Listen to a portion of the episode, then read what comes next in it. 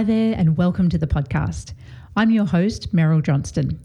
The Lifestyle Accountant Show exists to help today's accounting firm owners build successful firms while also living a healthy, happy life without sacrificing sleep, your weekends, or time with loved ones. Today, I'm talking with Tyler Caskey from the Bean Counters. Tyler is an experienced CFO and accounting partner with a track record of improving or maintaining high performance finance and IT functions. I know him from his day one month end reporting methodology. Today, we're discussing why Tyler turned down a director role at a big four firm and a partnership opportunity at a mid tier firm to focus on scaling his own firm. And he goes, "Who who doesn't want to grow revenue? Is anyone in the in the place that doesn't want to grow revenue?" And I was the only person that put my hand up. And he was like, "Are you being serious?" I was like, "Yeah, man. Like, you know, we've we're over a million. And I was like, "Mate, if I double my revenue, I'm double stressed." Today, we're getting Tyler's perspective on how director roles at the Big Four compare to senior CFO roles how he thought about the pros and cons of a partnership opportunity at a mid tier firm, the lifestyle benefits that he sees from running his own firm, why Tyler doesn't use fixed fee or value based pricing and prefers billing based on time and materials, which is, I'd say, not the mainstream opinion. His tips for building high performing teams, and Tyler's interesting response to the question of would you like to grow revenue? All that and more coming right up on the Lifestyle Accountant Show. Are you worn out by the complexities of sales tax? Or maybe just tired of constantly picking up the pieces when software messes up? It's time to embrace a better way with Tax Valet. Tax Valet's sales tax compliance suite handles everything for you from data prep and filings to managing audits, all for one simple, easy to understand monthly fee. Tax Valet is looking to form meaningful relationships with accountants who truly care about their clients' experience and want to partner for the long haul. We've been recommending our Bean Ninjas clients chat to Tax Valet about their sales tax requirements for years. If you're interested, check out taxvalet.com, that's T A X V A L E T.com, and check out their partner program. Remember, with Tax Valet, it's not just about making sales tax easier, it's about making your life easier. So, I'd love to hear a little bit more about your backstory and how you got into accounting. Yeah, it's it's a good question. I I really uh, I, I wasn't sure when I started university, just like everyone else. You know, I started in um, doing a phys ed degree with um, a double in management, and I just found those like interesting, but I just wasn't naturally, I suppose, gifted or good at them. Um, I always really enjoyed the phys ed and the physiology and that type of stuff, but the science behind it was honestly, it was probably just out of my you know current skill set that I had at the time. Um, and you know, I was getting A's in accounting and I was getting B's and everything else. So midway through second year, um, you know, I was working with one of my friends and you know, they were like, why don't you just like choose accounting full time? So um, made the switch. So moved into accounting and then with an economics minor. Um, and like really enjoyed it. Like did the four year degree, and then you know in those accounting firms they come into university in in you know kind of the end of third year, and I signed up with KPMG New Zealand you know, very early on, um, like with a year and a bit left to go in my accounting qualifications. I never really planned to be an accountant. Like my dad was like a management consultant and then did a bit of accounting on the side and always liked numbers. So I think, I think there was a bit of uh, hereditary brain happiness from looking at numbers, which was, which was quite cool. You know, really found like a bit of a, a passion for solving problems was probably the, the thing that drew me in the most. How about yourself? How did you get in? So my mum's actually an accountant as well. She was one of the early female chartered accountants at Ernst and Young, which is Ernst and Whinney back back then. Awesome. Yeah, but but I didn't actually think I would go into accounting, and she never pushed that. I just like business, so I always wanted to run and own businesses, Ooh. and then um, it so I actually did a little bit of phys ed studies and became a personal trainer when I was 18 and was trying to decide do I do the fitness route? Nice. And I had a year off between school, high school and university and tried that and worked as a tennis coach and a personal trainer. And then thought, oh no, this is not the lifestyle for me. I'm definitely going to, I've deferred university for a year. I'm going to go back and do that commerce degree and wow. focus on the business side of things.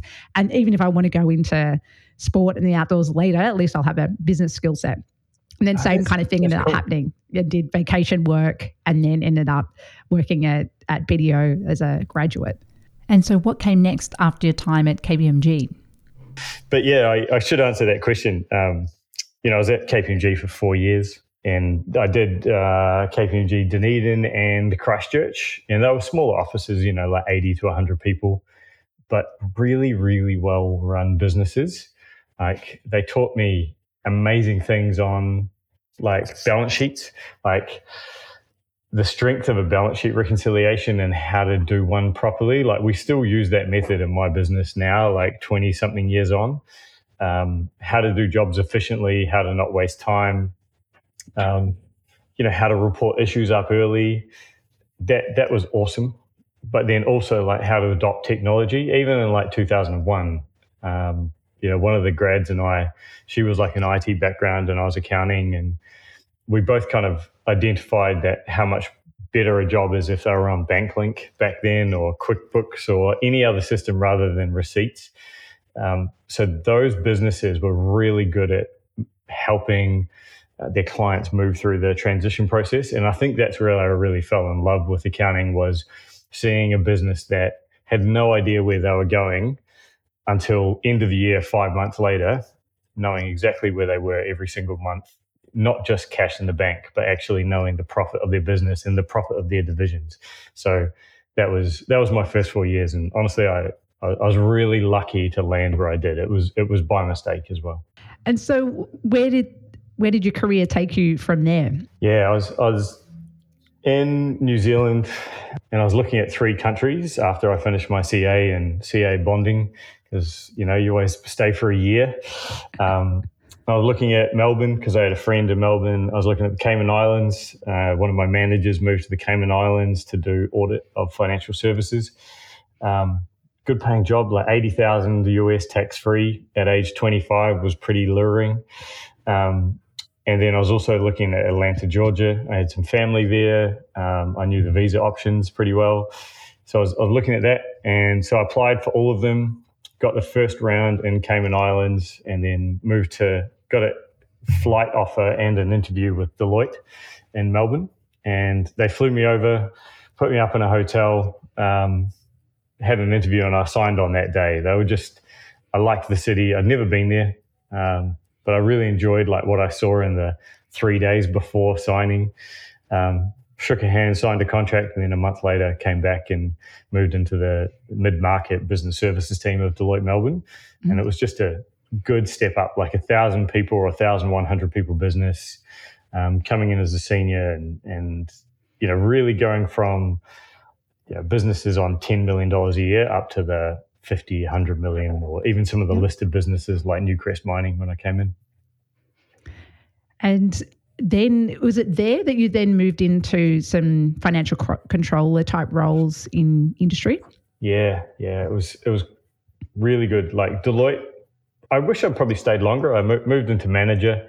I think I, looking back, I probably would have um, not jumped as early for like an extra twenty thousand dollars in pay. Um, mm-hmm.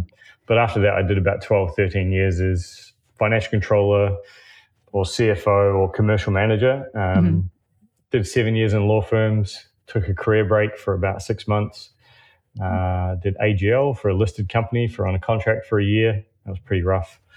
And then three CFO roles here in Sydney, like an IT business, a recruitment business, which was fantastic, and then also moving into a uh, uh, architecture and design, um, mm-hmm.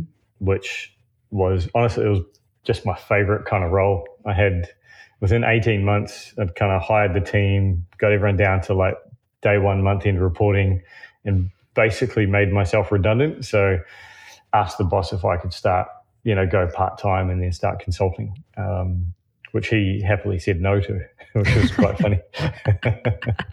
so, and that probably sport, you know, started my move back into partnership. Next, Tyler took a partnership role at a mid sized accounting firm called Rothsay Chartered Accountants. And around this same time, he also considered a role at a big four firm yeah, like a, a, year before when I was looking for partnership roles, um, I I was in touch with Deloitte, and they offered me a director role, and the salary offer was like half my CFO salary. Um, you know, and I went I went right into the third interview trying to find the salary. Like I was like, "What's what's your bands?" You know, like if if they were like fifty grand off, I would have been really interested. Um, you know, because I know what the uptick is in Big Four. You know, like you can make a million dollars as a partner there, not easily, but you can do it. Mm-hmm. And that that was pretty interesting. So, you know, going through that process and seeing the pay gap at the senior CFO level versus director was just mind-boggling. And talking to the recruiter, and I said, you know, like I was well over three hundred thousand dollars as like a mid-tier CFO I was like, this is this is what you're comparing to. I was like, you know, I was like, we if we had this discussion early on, you know, and I tried, it would have been a totally different story.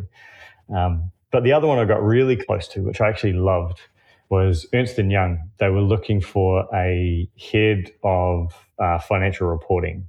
So I've always one of the reasons I like working with accounting firms is I love the accounting process and automating it and trying to improve the especially the financial reporting side because it's always been like even at AGL we were doing our 160 page report on Excel and Word and it was just it was just a joke you know like so EY had this really cool system where they were trying to automate that whole process for listed businesses and I was like, oh, I'd, I'd love to do that. And I could see I had a passion and I had, I think, the skill set. And I was like, if I could put these together, I reckon I could go from director up to partner um, in that business pretty quick.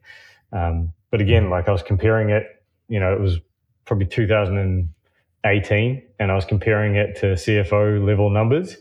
And I remember talking to my wife and I just, I said, here's the number that they're offering. I was like, she was working at the time, so it wasn't going to be too much of a stretch financially. And she was like, absolutely not. You're not taking like, you know, $150,000 less just because you like financial reporting. I was like, I was like, all right. So that, that kind of put the end to that. It was, it really just came down to money. Um, there's just such a big gap between partner and directors. And that, honestly, that, that hurts me so much. Like I cannot sit next to my team and if they're making sixty thousand dollars and I'm making, you know, a million dollars, I don't know how some partners do it. Like it kills me. Like, you know, I've I've got I've got like I think the partner position is overpaid, um, and I've posted about a lot. But like, you know, on average, I think we need to pay our accountants more in the market. Like, they need bonuses for working harder. Like, they mm. need they need more recognition and reward and better promotions and just like a, a more open understanding of the value that they bill. Like if, if someone's billing six hundred thousand dollars and you're paying them sixty thousand dollars or hundred thousand dollars, it's just it's highway robbery, and that that matrix has really always concerned me in the in the mid tier and big four kind of businesses. It's just such a huge gap. This podcast is brought to you by Electrafi. Are you an accountant grappling with the complexities of crypto? Are your business savvy crypto clients hard to keep up with? Do you find the intricacies of blockchain technology overwhelming? Don't worry, Electrafi is here to help. With their roots in Bitcoin accounting since 2014, they specialize in crafting strategies for SME accountants that not only attract the right clients, but also turn them into profitable partnerships. They'll help you to update your service models and pricing and provide you with relevant training, tooling, and workflows. Work with the team at Electrafi to build the foundation to confidently support your clients' crypto transactions and businesses. Check out electrafi.finance to find out more. That's E L E C T R A F I dot finance. Tyler stayed at Rothsay Chartered Accountants for a bit over a year before realizing he was better off building his own firm. I try to say this with as much humility as I can, but like I, I realized I could quickly out earn those guys really quick, and it was you know there was two kind of key owners that you know were on doing well, but like maybe they just didn't have it like anymore. They probably had it in the younger years, and you know once I got in there and also I did a flip on that business, like installed, got them off HandiSoft, moved them onto Xero, and you know, kind of changed their entire system stack. You know, fixed up their internal finance process, that type of stuff. I started, you know, trying to build the bean counters. Tyler's firm, the Bean Counters, are systems specialists. They scope and implement systems and help with process automation. They also do some Power BI reporting and outsource CFO work as soon as we opened, like one of our clients was an accounting firm, and that was just our biggest value curve. We quickly realized that accounting firms have so much, so many systems compared to the average business. Like I think the average business might have about six to eight systems, even including Microsoft and you know, mm-hmm. you know, document management and such. Where accounting firms can actually be at fifteen, you know, to mm-hmm. be optimal. Um, yeah. And so we quickly realized that if we work with accounting firms, like A, we can add heaps of value. Like we can automate so much for them. Like we've turned financial statement prep from like an hour and a half on average down to four minutes for some mm-hmm. businesses, just through like really thinking about how the systems work and making sure they're operating properly. So where did the offer to become a partner at a mid-tier firm come into mm. the equation? I mean, interested to hear more about that whole process. Yeah, so we'd been in business for about uh, a year, and we had four employees, myself plus three, char- oh sorry, myself, two chartered accountants, and then um, our head of systems. And just through networking, you know, I got in touch with um, you know a, a top ten um, business, and you know, really, really good business with a great strategy. It got very close. Um, you know, they offered to buy the whole team or, you know, hire the whole team, put me on it as a, um, as a partner on a, on a very good wage. Like it was more than I was making um, at the time. Um, and also, you know, really looking at uh, like big businesses. So, you know, instead of like we specialize in Xero. We specialize in employment hero and wheel and hubspot and all those cool connected kind of systems and Xero practice manager and hq but moving to this business was looking at you know netsuite installs and big system scopings and like you know hundred to billion dollar businesses revolutionizing how they do their systems because it's so hard mm-hmm. in that market. And we talked literally for six months. Um, you know we had proper written offers on the table but it came down to like I was I was a yes. I was a 51% yes, 41% no, 49% no. But my team, the the four girls I was working with at the time, um, two were from our original design business, IA design business. They said no.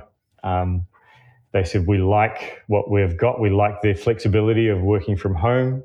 Um, we like that everyone's on a really good bonus scheme here. They said we won't get a bonus. Um, we like that we don't have to wear suits and all those types of things. And then also, they liked our client base. Like we are only time and materials. So our ability to not fix a, a, number and to tell a client that they're just not cutting the mustard anymore and that we're departing the relationship creates such a beautiful, even leverage where no client can talk down to my team. No one can like be arrogant and we get that ability to because we're not fixed we're not on retainer we're not on fixed fee there's no fixed deliverable. If, if someone doesn't cut the mustard we just happily finish the job and exit.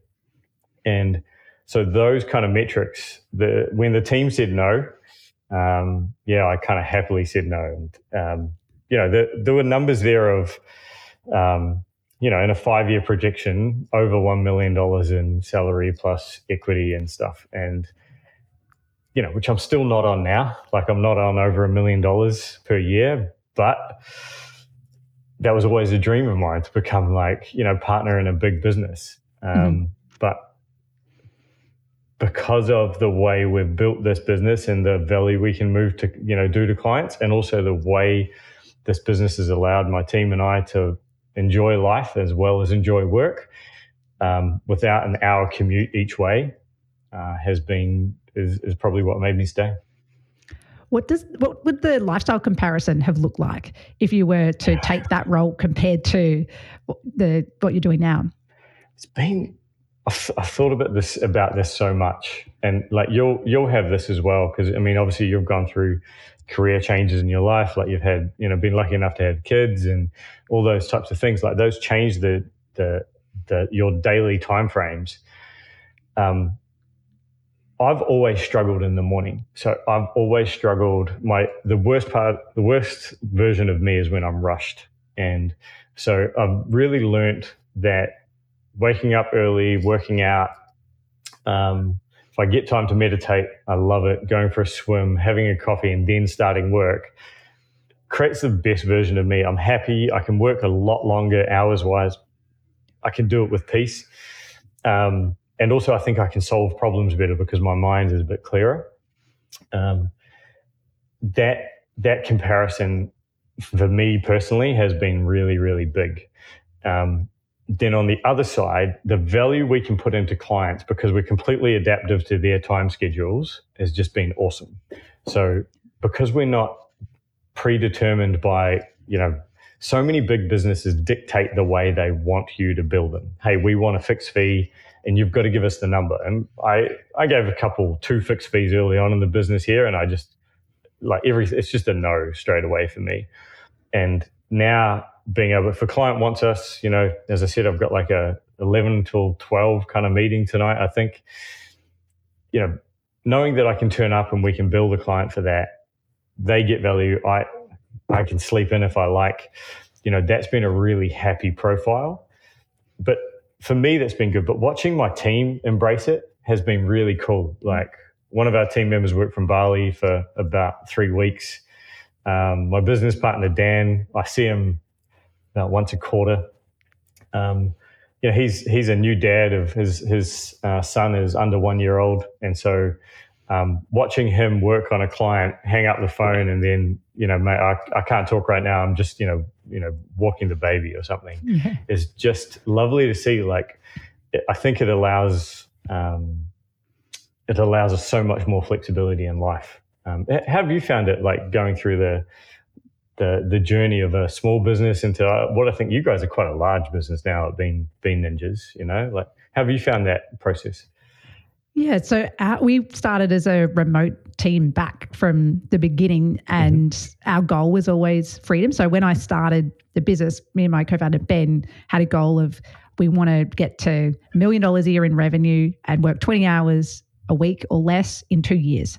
Nice. And it obviously took us a bit longer than two years to get there, but the goal was always to have lifestyle and we wanted to have location independence, so I'd be able to run the business from anywhere. Mm-hmm. Uh, control or freedom of our time. So choose when we work, not be restricted to any set time. Yep. And then financially, we are also trying to build financial freedom.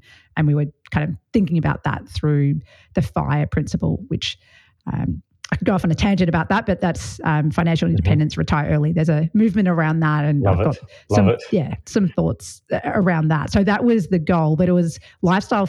It was always lifestyle first, but it was a grind the first couple of years I did work weekends, I worked late nights, just trying to get the business going. But then the goal wasn't to optimize revenue, it was to cut back work hours and, and gradually remove myself from the business while oh, building a good that. business. So I it was always that. the I'm actually giving a presentation in a couple of weeks, and it's all about the trade offs of well, are you optimizing for revenue or are you optimizing for lifestyle? Because there's yep. a lot of decisions you can make that might not, that they might mean a slightly lower revenue, but your lifestyle is so much better because of it. Mm-hmm. So I've tried to focus on making those kind of decisions. Oh, that's beautiful. I, I've got the same mantra. I've got a, and I've got an interesting story on this. I was in the CFO symposium, you know, maybe a year and a half ago, um, and one of the guys from a budgeting tool was up there presenting, and he was talking about growth lines on his budgeting tool, and you know, we're talking 300 CFOs, financial controllers, or partners in a room. And he goes, you know, who, who doesn't want to grow revenue? Is anyone in the in the place that doesn't want to grow revenue? And I was the only person that put my hand up. And he was like, "Are you being serious?" And I was like, "I was like, yeah, man. Like, you know, we've we're over a million. Like, you know, I was like, mate, if I double my revenue, I'm I'm double stressed. You know, I have to double that sales pitch. I have to watch instead of watching 20 projects a month, I have to watch 40 projects a month. And that's just too much. Um, you know, and, and managing that cycle of um, happiness versus work effort has been really good. You know, I don't I don't want to make five million dollars a year. Like our goal for each of our seniors is to make a million dollars a year, which you know we're on track to do, and that's you know in net profit, million dollars each is is possible. And if we if we do that while also everyone being casual and having time flexibility, like I reckon I'll cry. Like, uh, like it's it's been. I'm not I'm not hugely focused on the money, but I'm focused on the value that we can create to clients. And if we can take that value and turning it into financial reward at a reasonable level, that's not overbilling people. You know, mm. I think that's got. I think that's where I want to position the business. And to kind of come back to the point, I don't I don't think I'd have the ability to influence the culture of a mid tier business as much as I've been mm. able to influence this. Like our new starter yesterday wrote back to me and he was like, I love the way we work here. Mm-hmm. And it, it, it just warmed my soul, you know, because we've always tried to be good to work with, number one, and then reliable and professional, number two, you know. But overall, mistakes happen. But like, as long as you're a good human and as long as you're a good team and put your best effort forward, that's all, you know, anyone can ask. It's interesting what you mentioned about impacting culture at a mid-tier firm. So mm. early in the early days of Bean Ninjas, we had an acquisition offer from a mid-tier firm, but part of the deal was that I was going to go on and, and run uh, yep. what Bean Ninjas did. So it was bookkeeping only back then at that firm. And I, I did think about it, but I could see that I was just going to be a junior partner uh, with a whole lot of other partners. Uh, that we there wouldn't be the opportunity to take the culture that that we'd built. Mm. Um, it was going to be back to the suit and tie, the corporate culture. And while it might have been financially rewarding, I could see that I wasn't going to enjoy that at all. I, I could see the politics and just try to uh, get consensus with that many people um, that it was not going to be. I didn't think that it would be enjoyable. Yeah, yeah, I'm saying. This podcast is brought to you by TeamUp, helping you to recruit top Filipino accountants without the ongoing monthly fees. They can source accountants with experience working at US or Australian firms who are familiar with tools like Xero, QBO, and Dext. They can also recruit specialist roles like bookkeeping team leaders who have leadership experience and Australian tax specialists. I recently came on board as an investor and advisor to TeamUp, and I love their ethical approach to the offshoring industry, where they look after both the accounting firm and the Filipino accountants. Make sure to check out the TeamUp newsletter for more content on building top tier accounting teams in the Philippines. That's at hireteamup.com. H I R E T E A M U P.com. So let's pick up the story you had automated things, you'd build a great team, and then you mm. approach your boss and said, "Hey, I don't, I, you don't need me full time. Can I go part time?" And yeah. so you were basically taking a pay cut, and he said no. Yeah, that was that was an interesting moment because um, the business had a small downturn, um, not big, and I'm talking like you know ten percent in revenue, you know, and enough that that wasn't going to be hitting budgets, and so the boss was you know, hey, we're we've got to let go of one of your team. And I had a team of me plus three, and maybe me plus four if I include the admin assistant. Um, and he picked one of the uh, ladies in my team was like, you know, she has to go. And you know, I had three international um, employees, you know, Turkey, Nepal, and Nepal that were paid, you know, a third of what I was probably getting paid. If I'm if I'm being honest, they were all grads. I brought them in as grads because I knew I I hired smart people that I could train up, and I knew if she left the job, you know, it was going to be a lot harder for her to find a job than me. And also, she was really good and like worked really hard. Um, and I knew that the business would be, get more value from her full time, and she would have more um, happiness than I I would being full time. Um, and so he, when I came up to him and I said, "Hey, here's the proposal: keep all three, but put me part time." And honestly, you'll get. I'll come into the office every day, nine till twelve or nine till one. But he was like, "No, you know, I I need you whenever I need you, like at beck and call the whole time." Mm-hmm. And so it was like, "You've still got to fire that person." And I just I just said that was like, I was, mate, that's bad ethics. You shouldn't, you know, you shouldn't do that just because we're not hitting budget. That person's not underperforming. They're a full time employee. Like there's there's nothing here. Like that's not a good reason for redundancy. Um, there's better ways, and you'll save double by halving me, right? So mm really think about the metrics of it.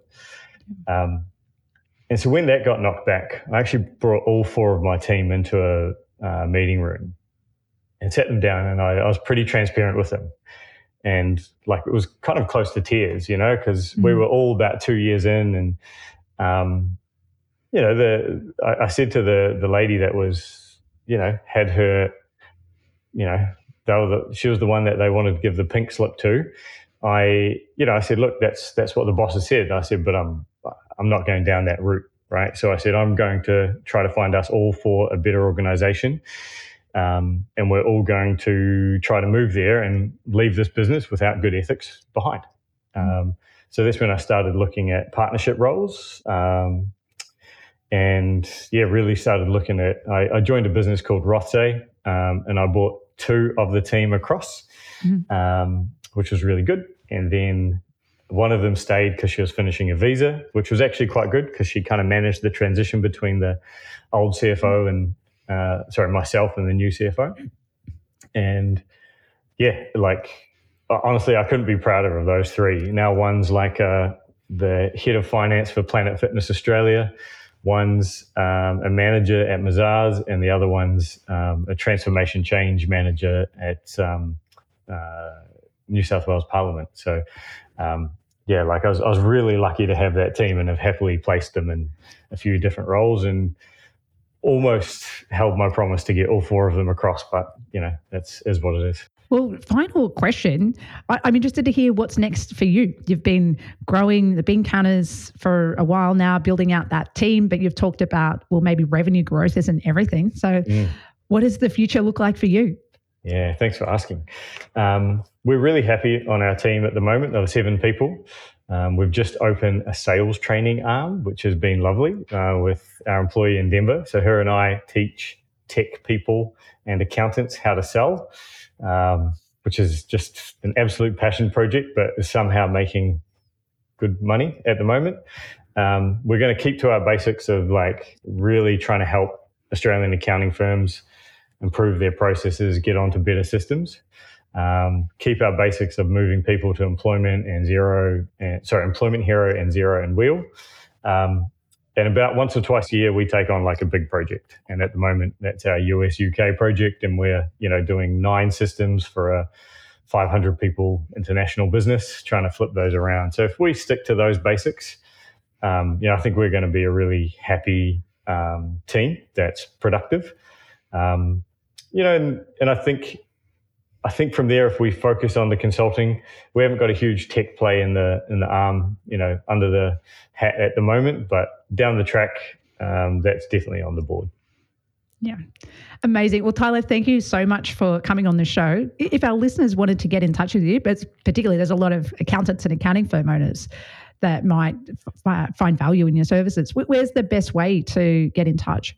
Yeah, thanks. Um, LinkedIn's our absolute winner. Um, if you find me, Tyler Caskey at the Bean Counters uh, on LinkedIn or uh, our website um, has all our connections www.thebeancounters.com.au. Um, and thanks very much, Meryl. Like, honestly, like I've been a huge fan of what you've been putting out into the market. And I'm, I'm not just saying that so, you know, for the couple years since we've been connected.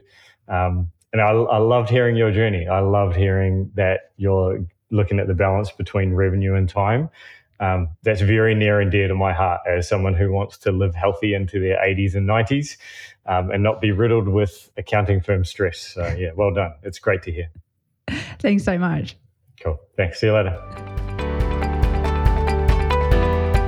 It was fun chatting with Tyler from the Bean Counters today. I know our business names are similar, Bean Counters and Bean Ninjas, but I wasn't expecting us to have so many other things in common, particularly around our focus on lifestyle.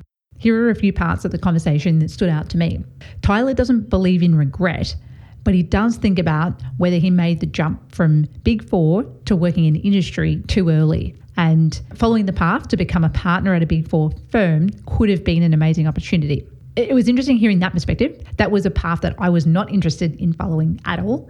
And after my three years at BDO, I was ready to move in a different direction. So I enjoyed hearing a different opinion about that or a different perspective about that.